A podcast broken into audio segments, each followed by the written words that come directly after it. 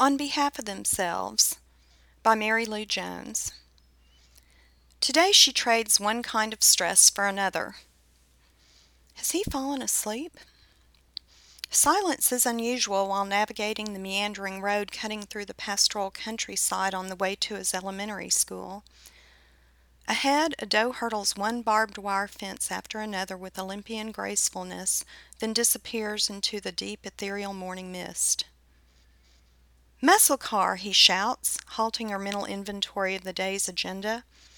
His index finger trails the passing orange Dodge Challenger. Through her rearview mirror, she glances at his happy face and smiles at his impish antics. Traffic multiplies as she nears town. There, muscle car! That's a Firebird, not a Camaro, she protests. He pumps his fist in the air and cheers, My game, my rules, two zip. Her jeep stops in front of the nondescript brick building while he is still explaining the nuances of the deltoid friendlier version of his modified slug bug game. He jumps from the back seat and opens the passenger door, grabbing his backpack and Doctor Who lunchbox. After slyly scanning his periphery, he leans in and kisses her on the cheek. Love you, Mom. Love you, Ben. See you tonight. Westward bound, the morning sunlight seeps in through the back window. The glint from a pearlescent Carmex jar lying in the empty seat catches her eye. She unscrews the lid and swirls her pinky over the surface of the goo with the familiar scent. The olfactory sense, closely entwined with memory, dominates. Uninvited images flash of her catastrophically injured husband lying in the ICU while she tends to grooming details he cannot perform. Situating a warm washcloth to soften his whiskers before gingerly dragging a blade over the planes of his foam covered face. Brushing his teeth with the minty hospital issued paste, circling and circling in sync with the beeps of his heart monitor. Ineptly parting and combing his slightly thinning and graying hair positioning his eyeglasses to sit level, dabbing Carmex on his parched lips, dried from the detested oxygen cannula invading his nostrils. The light turns green and she accelerates from the intersection in the slideshow in her mind. Even without her husband's frequent warning, she white knuckles the steering wheel and is vigilant of lane drifters, speed demons, and mobile executives with whom she shares the interstate. It was just such a reckless driver that crashed into her husband and changed their lives forever. Everything, including the health and happiness of her family, now rests on her shoulders where there is no space for another calamity. She is on leave of absence from her position as an English professor at her university, and she has closed the real estate business her husband began after retiring from the military. His therapy visits have dwindled, and they are acclimating to their new functional life. Still, she is uneasy leaving her husband at home. You're sure you don't want me to go with you? I've got this. It'll be a quick hearing and I don't have to speak to Dexter. A courier is picking up our file. She smirked, thinking about the derogatory name, short for ambidexter, they used to refer to their lawyer. I'll be back in three hours. There's chicken and dumplings in the fridge. Stooping, she kissed his forehead. They locked eyes for a few intense seconds. I've got this, she assured him while stroking his cheek with her thumb. She and Ben gathered their things and exited the front door with him rolling behind. Clack, the deadbolt is engaged. It takes an enormous amount of energy to ready her paraplegic husband to leave the house. She is still perfecting her skill of loading him in his wheelchair into their accessible van. Even choosing how to dress him is difficult because of his inability to regulate his body temperature. Restroom facilities are always a consideration, but she chose to handle this herself because of his disdain for their attorney. He doesn't need any emotional distress. She is careful to include him in important decisions so as to not injure his pride, yet the resultant PTSD has rendered him unable to handle the day to day pressures of the lawsuit. Their anger toward their attorney is justified. They communicated their expectations up front. They interviewed several attorneys recommended by associates. Some touted how few of their cases proceed to trial, which was not particularly what they wanted to hear.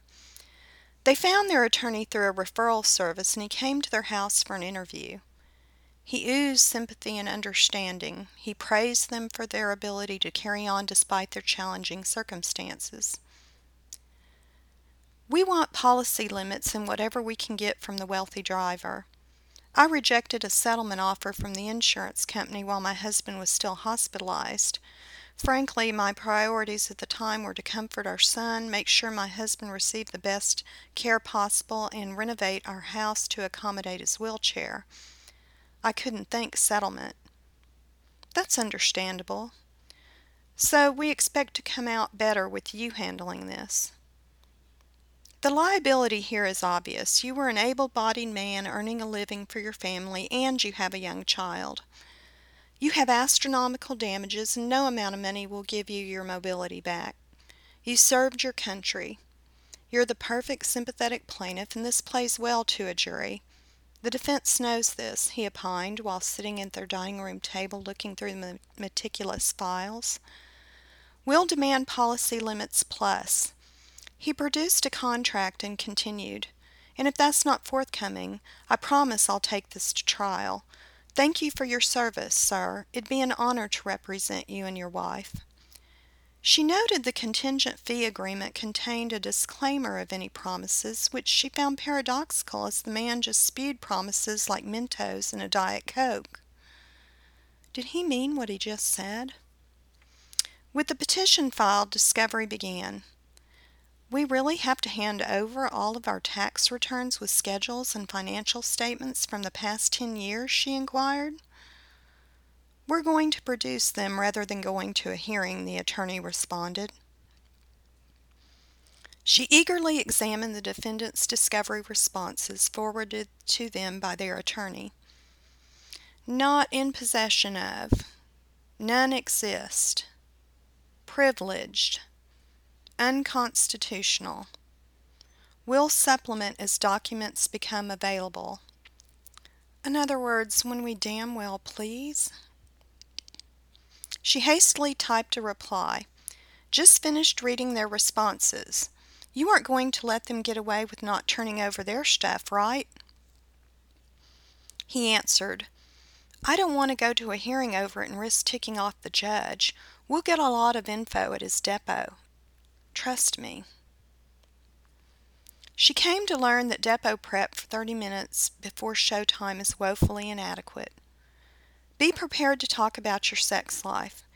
Emphasize how your family life has changed, including the division of labor. Let him finish the question before you answer and don't volunteer anything. Don't be argumentative even if this lawyer is a jerk, which he is. Dress like you are going to work and be prepared to be there all day. Are you kidding me? Was this little talk supposed to allay my fears? She was concerned about being served up like a Costco turducken, which prompted her to do some research which is second nature to her. She assembled a fairly extensive dossier on the defense attorney. 41. Northern transplant, Yankee.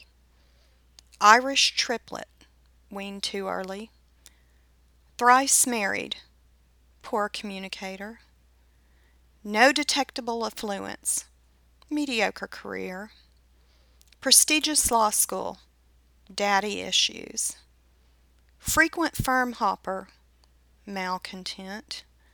Contentious litigations, puppy punter. Sanctions, kamikaze tactics.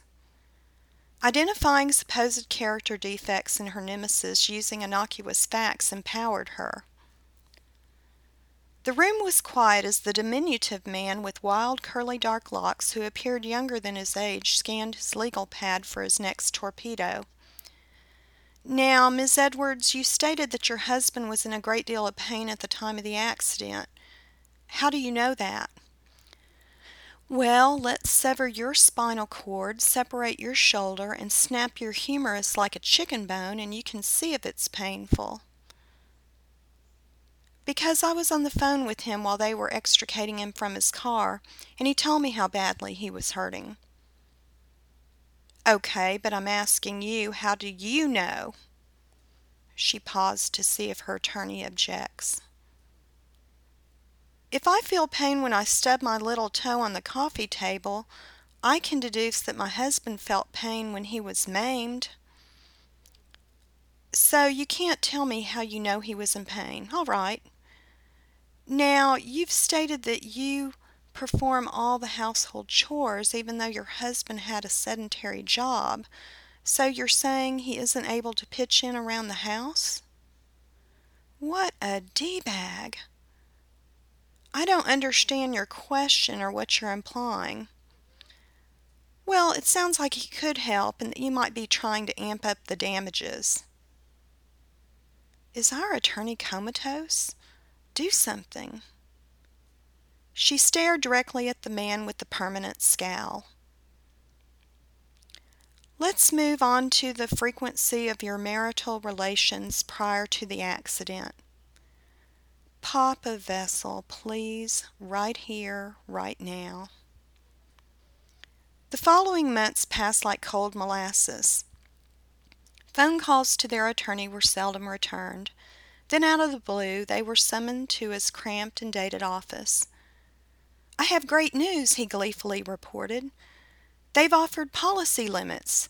We can have this thing over in a few days and y'all can get on with your lives. What? Uh, what happened to Policy Limits Plus? The driver has money. He may have money that we can't get. This is a great offer. You need to take it. We don't know what he has because we've got no financials, she interjects. Look, I got this letter from them stating you were less than forthright at your depo. They think there's malingering, he counters, handing her the letter. This was written two months ago. Where's your response? I didn't respond. I don't do med slinging. Whose side are you on, you snarky orifice? Weren't you going to depose my physicians? I don't waste my clients' money. Take the offer. I want my doctors deposed and to go to trial, he demanded. The attorney looked at the floor and shook his head. Guys, you're making a mistake here. This is barely more than the offer we got before hiring you. I didn't put my wife through this just to make you money. You work for me and I'm paying you. The attorney snickered quickly and incongruously. She was enraged. He scoffed. I'm telling you to go home and think long and hard about this. On the way home, she thought long and hard about his termination letter. Why would he pull such a 180 on us? she asked her husband. You don't think.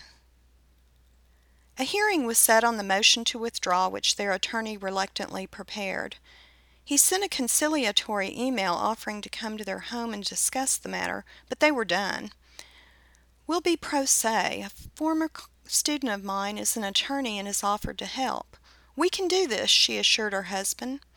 It beats watching Dexter sit on his hands while we're pureed. The stately judge, with perfectly coiffed, salt and pepper hair, peered over the top of her reading glasses. Miss Edwards, do you understand that you'll be required to comply with the rules with no consideration given to the fact that you are not an attorney? Yes, ma'am. Okay, motion granted. Good luck to you and your husband. She arrives at the house and checks her inbox. From no reply at efiletexas.gov. Huh. She opens the document. What the hell is a motion for summary judgment? Mary Lou Jones from Granbury is a registered nurse and attorney who represents the disabled and volunteers with the legal aid of Northwest Texas. She spends a good deal of time consoling her 1L daughter, assuring her this too shall pass.